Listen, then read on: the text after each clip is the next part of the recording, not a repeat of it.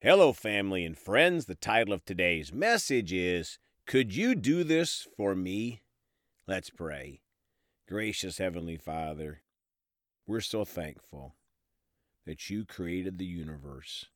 You spoke light into existence. You gave us breath, Father. We thank you for this time on earth, but more importantly, the opportunity for an eternity with you in heaven. And all we have to do is confess Jesus as Lordship in our life, receive His Lordship, and live for Him. We choose to do so, Father, and to lead others towards Him, Father. We thank you for helping us, and thank you for your word today in Jesus' name. Amen. Well, folks are going to talk today about this question Could you do this for me? Has anyone out there besides me ever been a lazy Christian? We can let our flesh into our Christian walk and then we walk by sight and not by faith. And we also can get lazy about our faith. For example, instead of reading our Bible, we could just lay our head on top of it and fall asleep. Or we could be too busy in life to go to church. Or we could be too lazy to build up our faith and use our prayers, and instead ask others to always pray for us. Anytime we try to operate in the flesh in our walk with God, it is a problem. But I think maybe the most common one, and the one I want to focus on today, is always asking others to pray for us instead of us doing that for ourselves.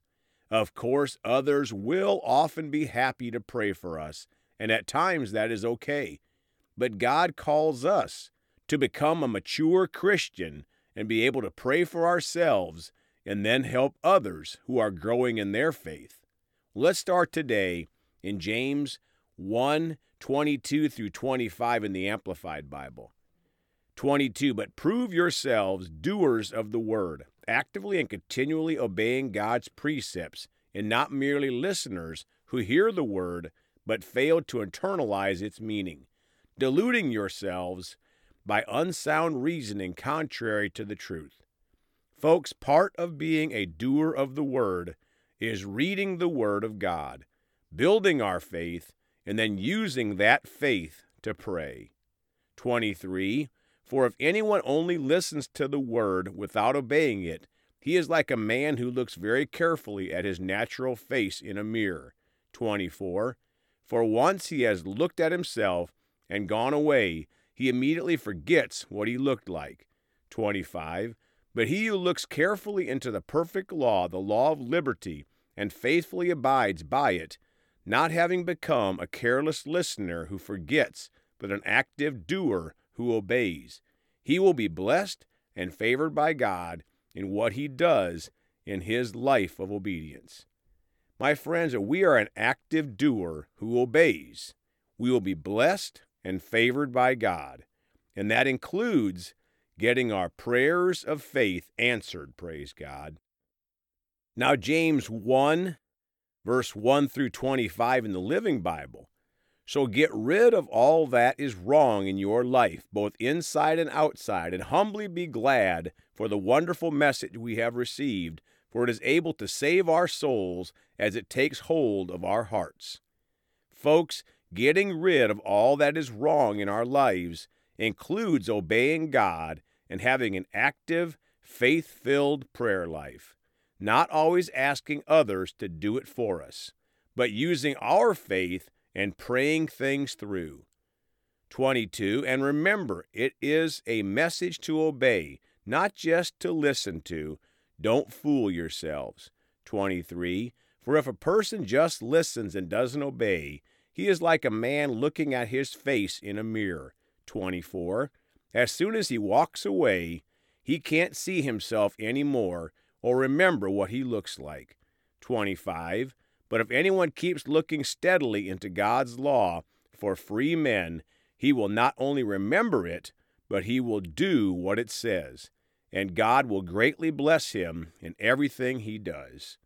My friends, God is a God of blessings when we obey Him, including doing things we can do for ourselves, we'll be blessed. Now, Mark chapter 16 in the Amplified Bible, verse 16. He who has believed in me and has been baptized will be saved from the penalty of God's wrath and judgment.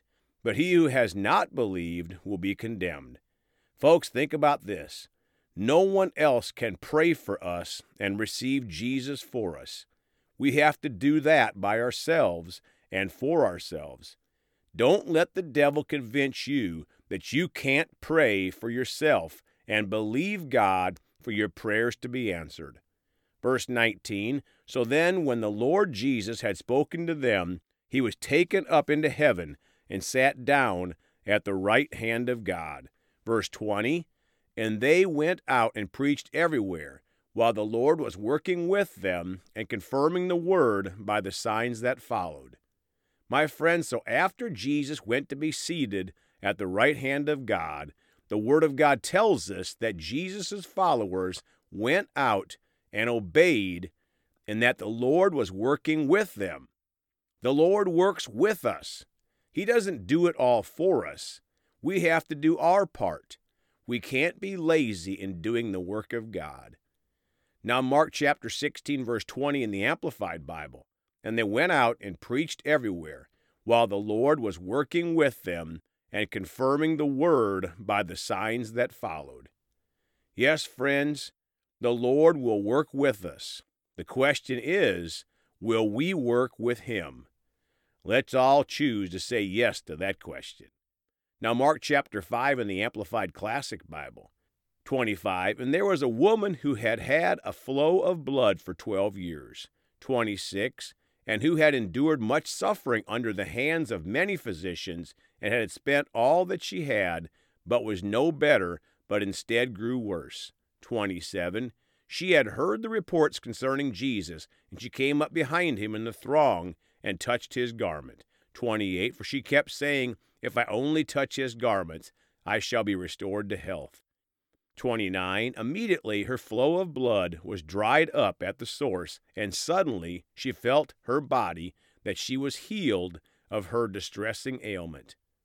Verse 34 And he said to her daughter, Your faith, your trust and confidence in me, springing from faith in God, has restored you to health.